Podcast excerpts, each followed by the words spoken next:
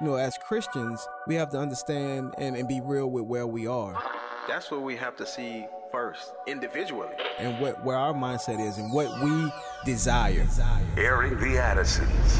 I think what God is really calling us back to, it's those individual personal revivals in our own lives where we're like, oh Lord, what have we done? We have minimized you. Promoting truth, wisdom, and empowerment. As the church, man, we should be on the forefront Yes. of making disciples, of indoctrination and godly things. If we don't train our kids, they will not be able to stand. Uh-oh. Uh-oh. Airing the Addisons. On American Family Radio, thank you so much for joining us for the hour. I'm Miki. And I'm Will. And Sweet Victory and J Mac are on tap to help us navigate the show. Today, I want to continue to drill down on something we were talking about a couple days ago. We're talking about after the kids. Uh, I want to go just a little bit deeper in this conversation, and I, I want to I want to press in ways that I I try not to um, you know just be too heavy handed. I know that I kind of by by my design, I guess is I, I would say that I am pretty passionate about what I am, you know, talking about. Yeah, And so that that. that t- okay, thank you so much. And um, that tends to come out, and I I try to be aware of that because sometimes, um, if you are just you know too heavy in your response, then you can lose people. You know what I mean? Like people Mm-hmm. Right. kind of like they we have to kind of um, allow for people to be able to process what they're hearing and hopefully if if what i'm presenting is of biblical conviction um, hopefully come over to the side of biblical conviction Right. and so i try to be careful but then sometimes i, I walk away from a show um, thinking man you know the opposition and when i talk about the opposition I'm, I'm talking about the them right we already discussed and defined our us and the them we're talking about those who are a part of god's kingdom and those who are uh, not right Right. because there's only two there's only Yeah. two groups um, but the opposition are so intense and and they push and push and push and they don't care um, that they might in their pushing uh, accidentally mischaracterize you or make false accusations you know? And i think we as christians we do we have to care about that right? Because we're not we don't play by the same rules. We so we do have to show a certain level of care but i think sometimes in our um, care we have convinced ourselves to say less you know what i mean? Because we're like well i don't want to you you want to err so much on the side of caution that you just end up not saying anything. And and let me get to the bottom line of what i i want to talk about today. What i want to see shift in the christian community is a sort of patty cake approach to this whole um, non-binary uh, transgender ideological bent that is increasing in our culture although i would say what we do see happening here thankfully is that there are a lot of people whose eyes are opening. I, I think that the damage that has been done to children and again and we did a program on this already that when you see the regret happening in real time like it's not you're not getting decades after the fact and then you're hearing the regret. No you're getting like three years out. You're getting five years out and you've got these teenagers who are saying i mutilated my body and i've got a tremendous amount of regret and sorrow. I am i am angry at everyone involved.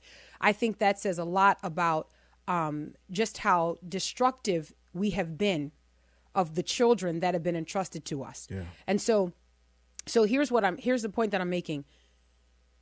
Rather than as christians trying to find these uh, kind ways to you know tell parents who are confused about what being supportive means okay rather than trying to find kind ways to instruct them i think we need to rest in excuse me the reality that to uh, quote unquote using their words to transition a child uh, either socially or through chemical transition uh, hormone replacement you know all of these things uh, medical transition cutting off healthy body parts Right. um, and the like all of these things rather than us saying you know well we just really don't know if that's healthy for the kid in the long run like we just don't as a Christian, I I really believe that every believer needs to identify this publicly as child abuse without mincing words. Mm. We need to say that is child abuse. And let me tell you what that does. That begins to change the level of comfort that people have in abusing children like this and expecting to be celebrated. Hmm. Now, I know people are like, well, that's really harsh because these kids really believe that they are okay. But if they really believe they were a dinosaur, mm-hmm. like, would you would you take them down to like the Smithsonian? Like, if they really, but like, you know, and and and your kid comes to you and your kid is endeavoring to live a reality from right. his or her mind, right. there are just certain lines that you would draw and you would say, well, no, you're really not. But we have been so conditioned in our culture. And by the way, I'm going to go back to the After the Ball book. I'm going to mm. read um, several excerpts from the book because I think you need you need to hear it, and and I, you must hear it, because we are, well, not mm, not we. I'm not a victim of After the Ball. All right. And I don't want you to be a victim of after the right, ball. Right. But the reality is there's so many Christians who are victims of after the ball. You have been a victim of a successful 90s campaign, right? That is still going on it, because it worked, because it was so successful and you don't even know it. One of the ways to push back on that, to not be victimized by this 90s campaign, all right, to not be victimized by this anymore, is to tell the truth without apology. We've been saying that for a long time in context, what I'm saying is that as you see the rise, and we talked about this earlier in the week, you see the rise of kids identifying as non binary. You see the rise of parents coming out and saying, Well, I want to celebrate my kid and I want to stand with my kid. You need to automatically see that as child abuse. And you need to identify it as such. You, but you, do you know that what that will do? You a, a person and a parent and a Christian who is willing to do that, and we all need to be willing to do that, mm-hmm. is willing also not to love our lives. Because right. when you yes. say what the Bible says about things, when you tell the truth, mm. You will be ostracized and even persecuted and seen as a hater. So I don't true. know if people are ready to be in that category mm. yet. I think yeah. that's one, some of the reasons why you know there's such a, a timidity in telling yep. the truth yep. because knowing that we, if you tell the truth and what it really is mm-hmm. man there's going to be repercussions you know and i don't know if we have to be ready for that sadly i think you're right and and i think we have to make ourselves ready. Yeah. And i think the way that we make ourselves ready is in those small sort of like no one knows that you're doing it you've got to take a stand right? Mm-hmm. you you you've got to position yourself on the lord's side. Um, and and I, I think that as you do that in those smaller moments, it prepares you for um, you know the heat that is turned up in the crucible of the of the culture. I mean, mm. that's we really are in like this. It's a crucible, and I think we're not ready because we haven't had to be ready. But I think when you when you start to tell the truth. Mm-hmm um, for lack of a better word, unprovoked, meaning that that's just your default. Like nobody's, you know, like you just tell the truth. Mm-hmm. It, it, it readies you uh, for the question then, right? It, it readies you for when when when you do get pressed in on. Mm. And here's the thing, guys, we all understand this that um, public sentiment really does kind of like spread. You know it grows. It it kind of is like a little blaze. It'll it'll catch fire. And then all of a sudden it's like well everybody now feels this way. And and and you usually still have the holdouts. You'll have the one or two people who are like well but I don't feel that way and what and how does the culture respond to that yeah but we outnumber you there's more of us than there are of you and so then eventually what happens is the people who resist um, because they are few in number they just get quiet they mm. just eventually stop talking. Here is what I'm saying. Though we are few in number as biblical followers of the Lord Jesus Christ, meaning we are following according to the dictates of Scripture. This is what it is to have a biblical worldview. For those of us, we are the minority in this culture. I know, I know. My brother called and he's like, I don't want to, I don't know, we're not the minority. Okay. Please understand, all of the statistics say that we are, okay? All of the reports all of the information, all the data out there say that we are. Those of us who have a biblical worldview are like little to non existent, okay? Like 6% of the population. So we could we could say that we're more and it might make us feel better and that's okay But the reality is that we are a minority. Those of us who are refusing to bend the knee to Baal. Well, like it's called we- a, a remnant. That's how we understand remnant. the remnant. It's a You know, remnant. it's not like the the masses of the people who profess Exactly. but they're within those masses are the remnant who Yeah. are really you know true to God. So Yeah. I think that's what's meant by minority. It's the remnant. I know it, and and and man, and, and maybe that makes people feel better if we say remnant. So we're part of a remnant. it sounds more biblical, you know. Maybe people like that. You're a part of a remnant, but I think you have to know it. And and and the reason I'm I'm coming back to that is because I don't want faithful followers of the Lord Jesus Christ to be surprised by being outnumbered. Yeah. You know what I mean? Like so many of us, we're kind of caught off guard. You- You're standing, you know, maybe in the foyer of your church and talking about a current event or something like that as you wait for the service to start, and and then someone's like, you know, disagrees with you, mm-hmm. and you're shocked. You're like, wait, I thought we all like, didn't we all think that that was wrong? and and and all of a sudden, you're no. What I'm telling you is that if you are a Bible believing Christian and you're endeavoring to live according to God's prescription, you you are outnumbered in this culture. Why is that important? Because you gotta you gotta navigate it as such, which means you're gonna have to like toughen up your spine. Like you're you're you're going to have to expect that if you agree with the Bible, people disagree with That's you. right. You That's just right. have to expect that. And and and the sooner we get to the place where we expect that, it's not going to shock us, right? Yeah. Because we waste so much time being in like the shock chamber. Mm. You know what I mean? Like, you know, we just got a fish for Sam Witt and we had to float the fish Yeah. so that we wouldn't shock the fish. So we take time getting Yeah. the fish like acclimated, like he's in this little, and then put him in the water. And then all, and, and all of that takes time. And we as Christians, we Mm. spend so much time out there kind of like floating in the culture, trying to get ready because we Mm. don't want to be like, but look, what I'm telling you is that just prepare to be shocked. You, you are the remnant. You're, if you're a Bible believing Christian, Mm-hmm. you are the minority in this culture. The sooner you get used to that, the sooner you can rebound from that Mm. and then continue on. you know, let me just say this. We we had a Bible study where we're studying the book of Acts. And in Acts chapter four, I think one of the things that's key for the Christian in being able to, in those showing up moments, be to be ready, Yeah. is that when we're not in those moments, we have to be walking with God. We have That's to be right. have a consistent walk with God. And so in, in Acts chapter four, you know, it was after uh, Peter and John uh, they were used to to heal the the beggar, you know, Mm-hmm, and so they had all these high priests and officials, the Sadducees, that were Mm-hmm. questioning them, you know, like and threatening them, really, because they were talking about the resurrection from the from the dead, you know, that Jesus was resurrected. Yeah. And and these men were threatening them. So this is Peter and John, and they are in a, a position now to where their lives are at, on the line. Right. But the Bible said, then Peter, filled with the Holy Spirit, said. So that tells you it wasn't just him building up this boldness or That's so building up, but it was him being filled with the Holy Spirit. Then he said, and then he told them, "Look, it's you guys who killed him. You know, you guys, the builders. You, Mm-hmm. you know, he's the stone that was rejected by you, the builders. Mm-hmm. Now he's become the chief cornerstone. So to be able to tell the truth in that moment, you know, they have to have a, a we have to have a consistent walk with the Lord. You know, so that when we get in, into those hot spots where, where truth is needed, that we have the boldness to even do it. You know, Mm-hmm. Amen. and if, if we're not consistently walking with the Lord, when we get into those areas, we're gonna back down. We're gonna Yeah. go, oh man, I don't know.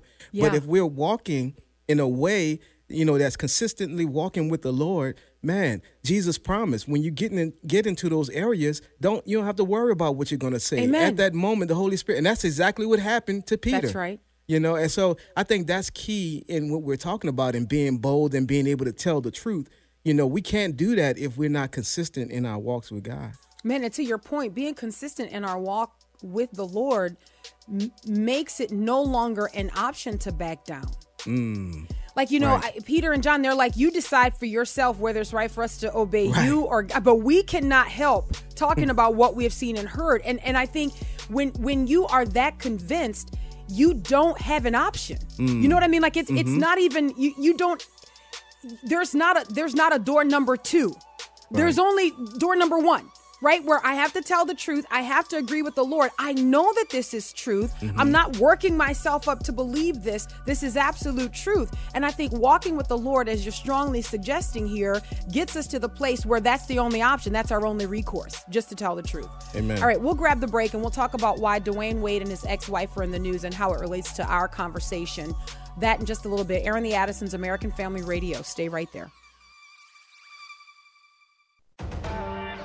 Airing the Addisons, promoting truth, wisdom, and empowerment on American Family Radio. Welcome back to Airing the Addisons on American Family Radio. After the kids, they are after the kids. They came came for the parents and succeeded, and now after the kids, uh, because dealing with um, immature opposition is easier than mature opposition. Although um, the fight in the '90s seemed to be won without much fighting. Like it, it, it seemed that America truly was won over um, without without a, a whole lot of hoopla. And uh, but that's because that's because there was a playbook that was literally written. People mock the Christians, they mock the conservatives who say, "Oh, this is all a part of the playbook," and then they say things like, "Where's this playbook? We haven't seen this playbook." um, yeah, it's called After the Ball. It is literally the playbook. It is literally the step by step. This is how we are going to shift sentiment in the United States of America. We're going to do it in the 90s. I mean, it is a step by step plan of execution. They know the playbook out there. It sound like Kimberlé Crenshaw with this. Oh, we don't, that's no Oh, CRT. Don't, don't get me no started CRT on in Kimberlé. in, in elementary schools and She goes, she goes, if if CRT why are you doing this to me? But she goes, if CRT were being taught in schools, I would know. I mean, I literally wrote the book on critical race theory. So if it were being taught in schools, I would know it. Girl, stop. You know it's being taught in that's the best schools. too. Just deny. It's not out there. You're not deny, seeing what you see. You know, that's, exactly right. that's- Pretend that it doesn't exist. Yeah. So so here we go. We are looking at the plan being executed beautifully and what I am telling Christians now is that instead of always being caught kind of pushed back on your heels here, you've got to get accustomed to telling the truth. So anybody who would quote unquote transition a kid, anyone who would encourage this uh, non-binary identification or anything of the sort, encouraging homosexuality, encouraging cross-dressing, encouraging this confusion, this is child abuse. And Christians need to say this increasingly. This is child abuse. You don't need to, you know, tap, tap, tap, pat your friend on the shoulder who is saying, I encourage my daughter to identify as my son because I want to be loving and accepting. Christian, you need to say that is child abuse. You are a willing participant to your child's destruction. Now, that might cost you a friend, but at least you walk away with your dignity. At least you walk away with your integrity. And that's got to be something that's important to the Christian. That's got to be something that we hold on to, that we are standing on God's truth. Remember, we live in a society where people routinely, even among Christians, routinely say things like his truth and her truth and, and living your truth. And, and this is so deceptive, right? Even Christians start to adopt this. Uh, there is just truth. There, there is just truth. If it's something that you possess, if it's yours, that's called an opinion. You understand what I'm saying? Like facts are facts. Like you. Anyway, all right. So Dwyane Wade, and and I'll use this sort of as a as a springboard. This is a current event here. Dwyane Wade is responding to his ex-wife Siohvaughn Funches Wade because his wife is speaking out over the fact that Dwyane Wade is publicly profiting off of the child abuse that is transitioning his son who was born now listen i i don't know what kind of goals and dreams you have for your son when you name him zion malachi airamis i don't i don't know like what but that is the boy's given name zion malachi airamis wade Biblical to me. Okay. It, to me, it, it sounds like you really had some type of hope or expectation Right. for that child, okay, for that boy, for that male son. And Dwyane Wade and his current wife, Gabrielle Union, are profiting off of the transition, if you will, okay, of this boy. Now calling him Zaya hmm. the mother, the birth mother, the biological mother, the first wife, is saying this must stop. Dwyane Wade filed to legally change the little boy's name from Zion to Zaya. The birth mother got involved and said, No, stop. No one asked me if you could do this. Wait until he is 18 years old. He is 15 years old. Wait, stop. You do not have my permission to do this. Mm-hmm. But the birth mother, the first wife, didn't stop there.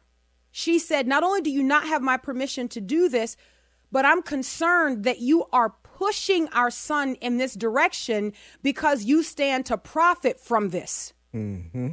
Guys, remember what we have talked about, right? Like, this is big money. You know, uh, who is it? M- Matt Walsh, who exposed Yeah. all of the gender affirming clinics who are acknowledging that, oh, this is a cash cow. Cow. Like, if you if you can mm-hmm. get people coming in for gender transition surgeries and all of these things, just think you you have got money for their lifetime. Hmm. Okay. So these people who care deeply about others, you know, really it's it's about money. Okay. And the same thing with Dwyane Wade and Gabrielle Union, as now is the accusation by his ex-wife, Siohvaughn Funches Wade, who is saying, No, don't do this to our son. You don't have my permission to do this. Wait until he is 18 years old. Well, Dwyane Wade is all kinds of upset and he's saying that he's not going to stand for this.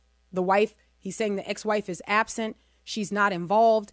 But it seems like she's pretty involved to me because I was reading a couple different articles here and then comparing them to what she alleges. And I'm thinking, my goodness, if you just look at what's out there, you don't have to make a quantum leap to kind of see where she's coming from. So here is the story. Dwyane Wade filed a petition with the court um, on August the 22nd for his 15 year old son, Zion, to officially be recognized with the new name Zaya. For that to be changed on the little boy's birth certificate. And by the way, we don't do pronoun hospitality around here. right. We don't. So I'm not. This is a boy. there. This. This is a boy. It takes a little work because when you read these articles. They're You gotta constantly edit them. Yeah. I mean, it's complete, right? yeah.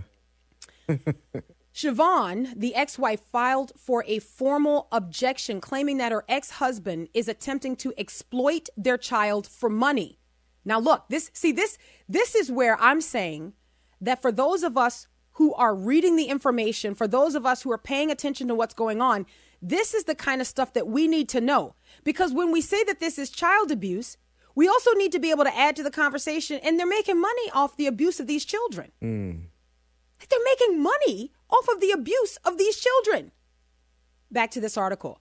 Siohvaughn argued in the filing that the custody agreement that she reached with her ex husband said that they were not going to do anything without the other's approval. And I don't know how, and, and even when I read this, I, I was like, you know, how far back did you guys have to arrive? I, I don't know if that's just natural to a custody settlement. I don't I don't know. But according to this article, that neither one of them, neither she nor Dwyane Wade, uh, could make the decision to legally change their child's gender or name without the other one's consent. Now I don't know if that's standard custody settlement type stuff. I I'm not aware of that. I find that interesting in this article. Anyway, the ex wife goes on that she was not contacted about this. Now, guys, I'm going to tell you why this is important to our conversation. Because Dwyane Wade and his son Zion, as he is prancing him out and calling him Zaya, have served as sort of like these spokespersons, if you will, for gender nonconformity. And what the wife alleges seems to be quite real in that she's saying she was called to Dwyane Wade's home and told that what he was doing with their son was going to make the son famous. Man. Was going to make the son lots of money. That the son was going to have endorsements and the son was going to be able to promote and all of these things, and that some of these things were already in the works. Now, this is according to the wife. Guys, now, why is this important? I want you to think about this. Because when we see that the son at 15 years old is featured in like a Tiffany's ad, hmm.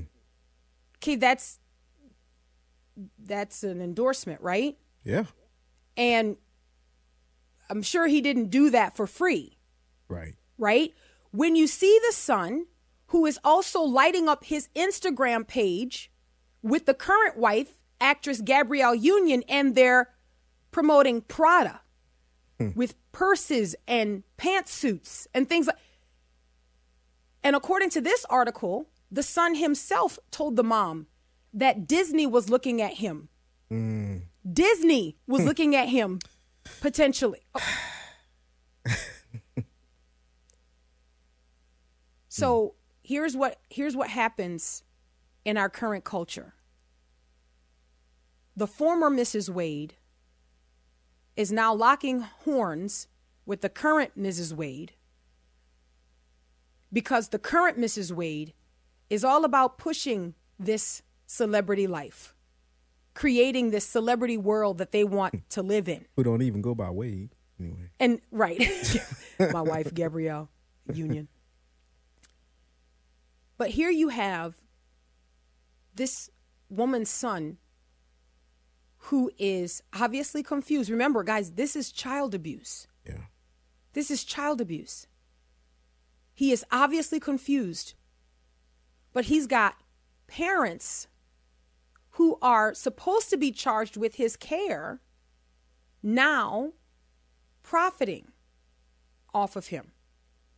And can I tell you that for these celebrities and, and guys, we all know how this works. We all we all understand how this works. You know, for these celebrities, they find an echo chamber. They find um, they, they find their community, their glitter families, and so even if there were not dollars exchanged, you understand? And I hate to say this, but guys, look, this is what we are navigating. It increases their stock to have a son who identifies as a part of this community. I'm going to play for you a clip here.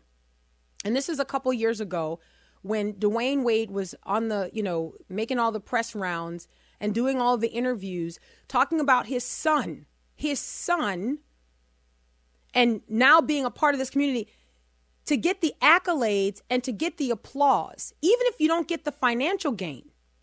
That's enough for some of these people. This is clip one. First of all, I just I think it's what every eh, you know every parent should be is what you're being right now, which is unconditionally loving your child and supporting your child in whoever they are. I mean, that's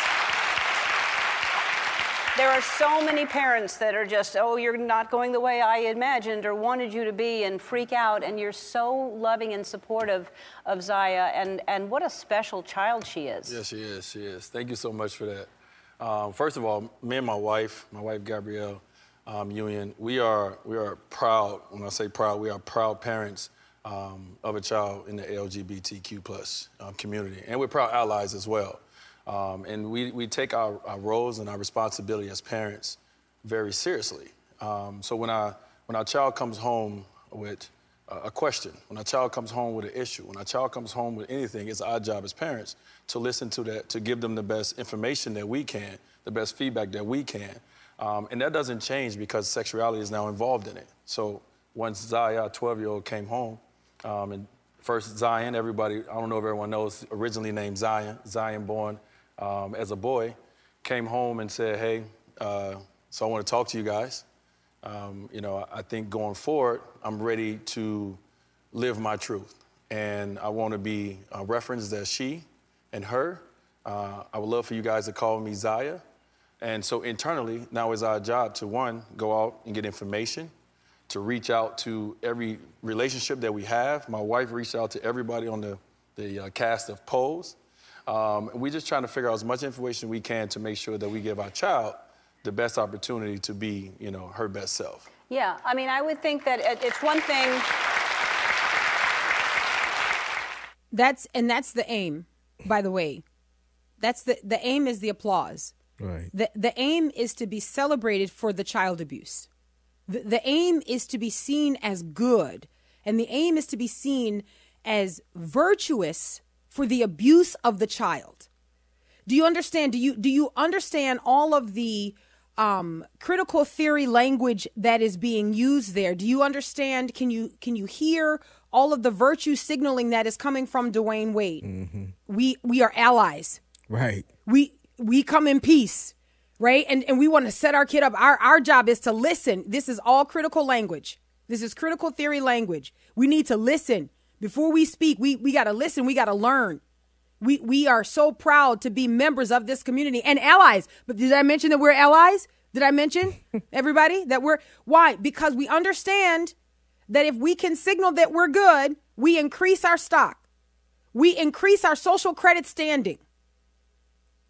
But what do we as Christians so so and, and by the way, why is this why is this celebrated across all media outlets? So so why is this on network television? Or was it on network television when this became a big deal a couple years ago? Why is it across all social media, the Instagrams and the Twitter and the YouTubes and all of this? Why why is it being endorsed by different brands? Like why is it why is the reality there that this little boy will stand to make a lot of money over this confusion and over this public abuse? Why? Because that's a part of the playbook. Mm. There there is already the agreed upon narrative and already the agreed upon execution.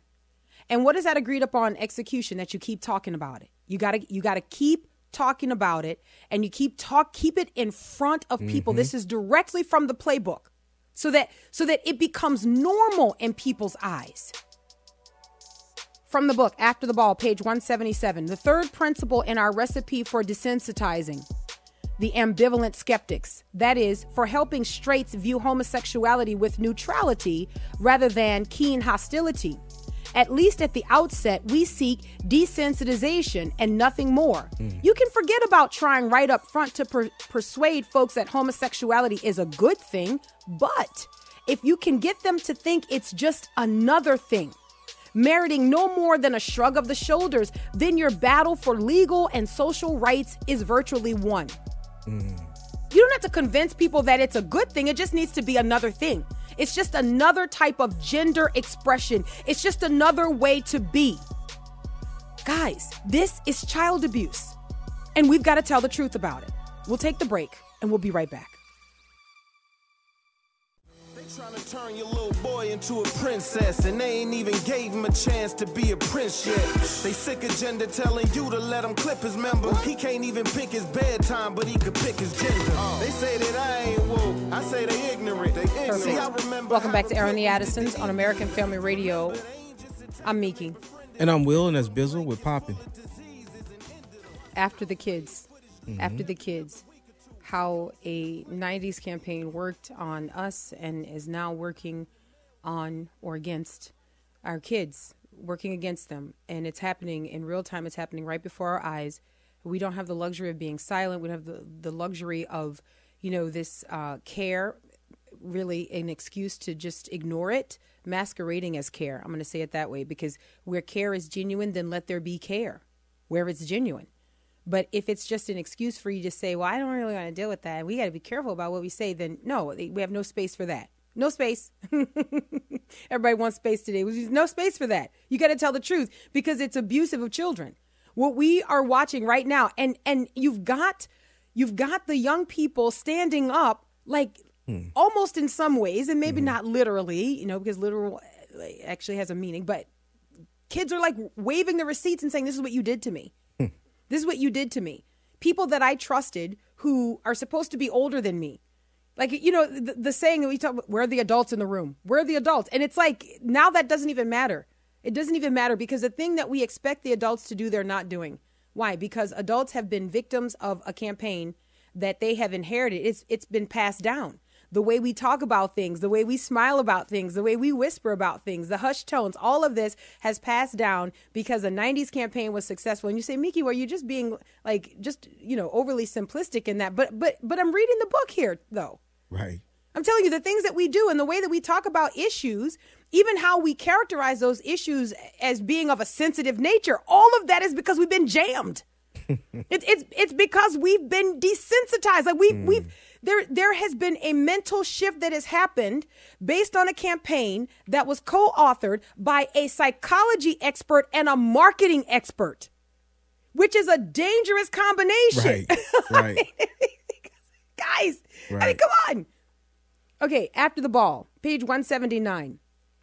Where we talk is critical. We'll discuss specific media tactics shortly. It suffices here to recall that the visual media, television, films, magazines, remember this is written in the 90s, okay, are the most powerful image makers in Western civilization. For example, the average American household in the average American household, the TV screen radiates its embracing bluish glow for more than 50 hours every week, bringing films, sitcoms, talk shows, and news reports right into the living room. These hours are a gateway into the private world of straights through which a Trojan horse might be mm. passed. Man. For once, Marshall McLuhan is right. Where desensitization is concerned, the medium is the message, dot, dot, dot, of normalcy. Now, what's going on today is that you don't need the floor models anymore. Like you don't you don't need the you know right now you've got the bluish glow or whatever right in the palms of people's hands. Right. So our kids are being bombarded with these messages left and right. Mm-hmm. These things are becoming normal. And we think if they are not talking to us about it, it's because they haven't seen or they don't know. Guys, if that is your position, then that is a losing position. That is a losing position. If you think that your kids are not being bombarded with these messages that are meant to jam, that are meant to confuse them, then that is a losing position that you have taken Yeah. Because you are ignoring the fact that your kids and grandkids are desperate for an intervention. They are desperate for help. They are desperate for someone to help them make sense of what they are seeing. Why do we think, why do we think that when we stand up and say that this is immoral or that this is wicked or that this is child abuse, why do why do we think step back for a second guys, why do we take a second thought? Like why why do we second guess like whether or not we should say that? Because a thorough campaign a thorough campaign that has been victorious was initiated in the 90s. And I know, man, look, guys, it to me, excuse me, sometimes to me it sounds like really if I if I had not been reading the book Right. as we're looking at the issues unfold, I would have thought that's too much credit to give a couple yahoos who wrote a book. Like that's too much. But everything that they laid out in the book, they even accounted for the homosexuals at the time because remember it, the book was how you're going to get America to overcome its hatred or conquer its fear and hatred of gays in the 90s. So the authors, the co-authors of the book even anticipated some of the pushback from the homosexuals when they were told, listen, the drag queens cannot be pranced out in the front. Mm-hmm. We are trying to make gains here. So I understand I like a good feather boa myself. They write in the book. But for the meantime, we got to keep that under wraps until we shift, until the tide changes in America. Specifically, they mentioned the drag queens, people. And now you got drag queens in libraries, drag oh. queens in schools. You got drag queens in churches. Man. we didn't look, we we didn't get here because somebody waved a magic wand. We got here because as as Will the Great is often talking about, the small foxes. The small just over time, just being worn down and, and, people buying into the sentiment. Well, you know, I can't say that. I, I don't wanna I don't wanna say that. That might be that might be too offensive. Let me open the phone lines. 888 589 8840. 888 589 8840. You know, I I I have a hard time, especially when we talk about uh, children, because one of the principles in this book, After the Ball, is to paint homosexuals as victims. To paint homosexuals as, as victims. And even the co authors kind of bristle. They know that there are going to be some homosexuals who will say, uh, We've worked too hard to not be a victim. But, but they go in, they're like, Look, if you want to make gains, you'll play the victim. It doesn't mean you are a victim. You just got to play the role of a victim, is what they say, you know? and so I, you know, and, and even thinking about this as it pertains to children, I was a little bit conflicted, and let me explain to you why. You're you're you deserve an explanation. I was conflicted because the children really are victims. Because the children, we really are tasked with protecting. Yeah. You understand what I'm saying? Now, the adults who want to prance around as the drag queens, the, the adults, okay, who want to identify themselves as non binary and they're leaning in and all of these things, they've made their choices. They're not victims. Right. They're not victims, but they have won over your silence by pretending to be such. However, the children really are victims. They really are victims of a collective child abuse. Our children go to school, they're being victimized, they're being abused by teachers, and no one can say anything. Our children go to school, they are being abused by administrators, abused by principals, abused by counselors. Mm. And no one can say anything because we're like, but we can't, we, cause, cause we have shifted in our thinking. We have agreed with people rather than saying what is right and what is wrong. We are now actually calling right wrong and calling wrong right. Hmm. The problem is that while we try to figure out how we can double down in our efforts and, and all of these things that we, you know, while we're trying to figure out finding our voice, whatever that means, the children are being abused. They're being abused.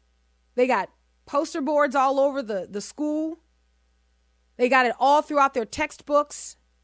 They've got it all over social media. They've got it on Sesame Street. They've got it in the Disney movies that we just absolutely refuse to give up because it's just Americana. It's just what we do. Disney is as as as trustworthy as a hmm. good hot apple pie. and in the meantime, we keep losing our kids and we're like, but I don't know why. I don't understand why. 888-589-8840. 888-589-8840. Will the Great, where do we go first? All right, let's go to Jerry in Memphis. Hi, Jerry.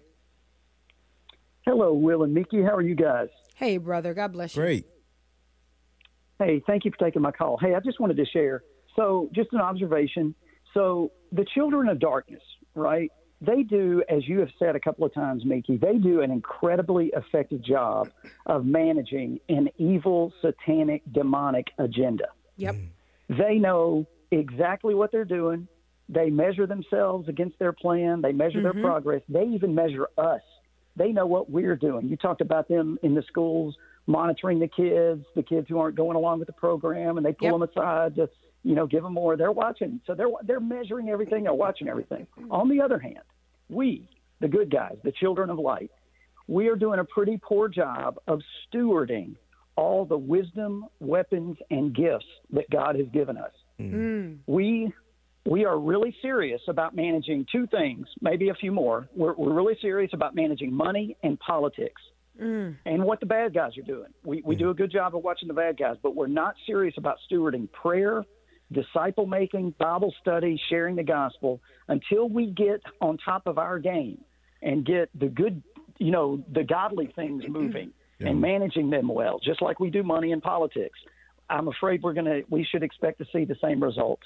We've hmm. got to get better. They're good at what they're doing. Why aren't we as good or better at what we're doing? Yeah, you know, it's so interesting that you say that, Jerry. And and my desire is that our motivation would come from our allegiance to God. Amen. That that would be what drives us. Like, and, and even, and I know exactly what you're saying, and I agree 100%. It's like we're looking at those who are the enemies of God and, and rightly identifying them as the opposition.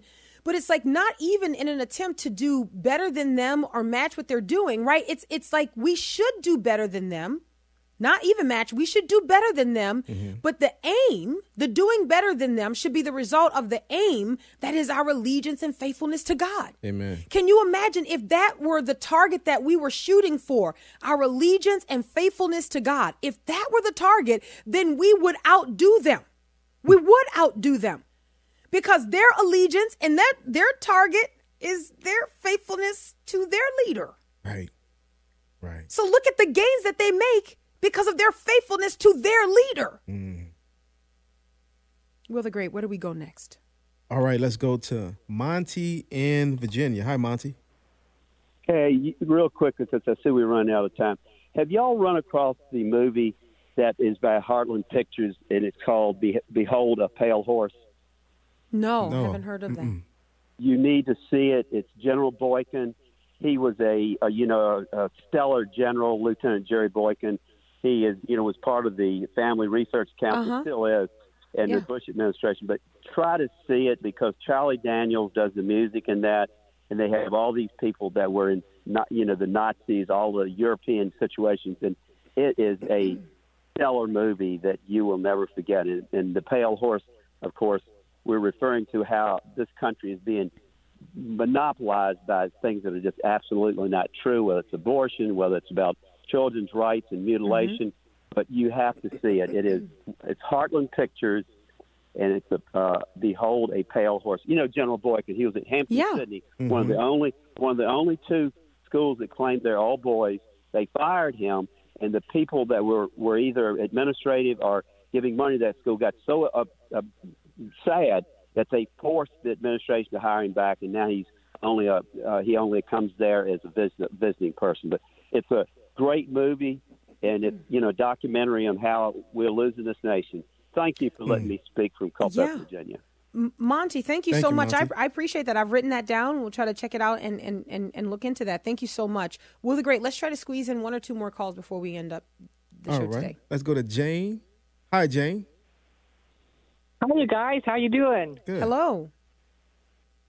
Listen, I just got a quickie here because I think that when parents, they're, they're one of their greatest jobs is to guide their children, and if they don't do that, and it com- and it comes out, which it has in many cases. I've heard some pathetic condition, uh, situations where they've tried to transition back, but if a, a, a child becomes an adult and they've tried to transition back, and the ch- and the parents have not guided them properly, should be able to sue.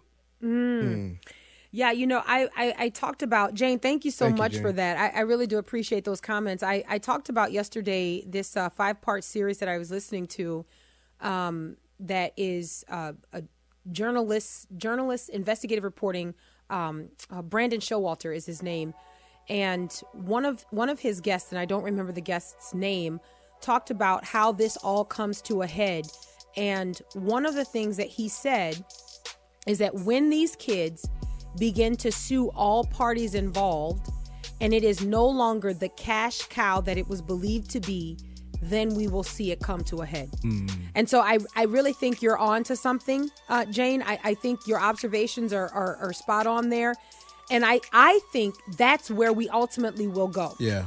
And this mm-hmm. guest mentioned suing the insurance companies and, excuse me, the hospitals and mm. the parents and the teachers and the mm. guidance counselors and the mental health professionals all involved, top to bottom. I think that's where we'll see change. All right, we're out of time. Until tomorrow, Lord willing. God bless.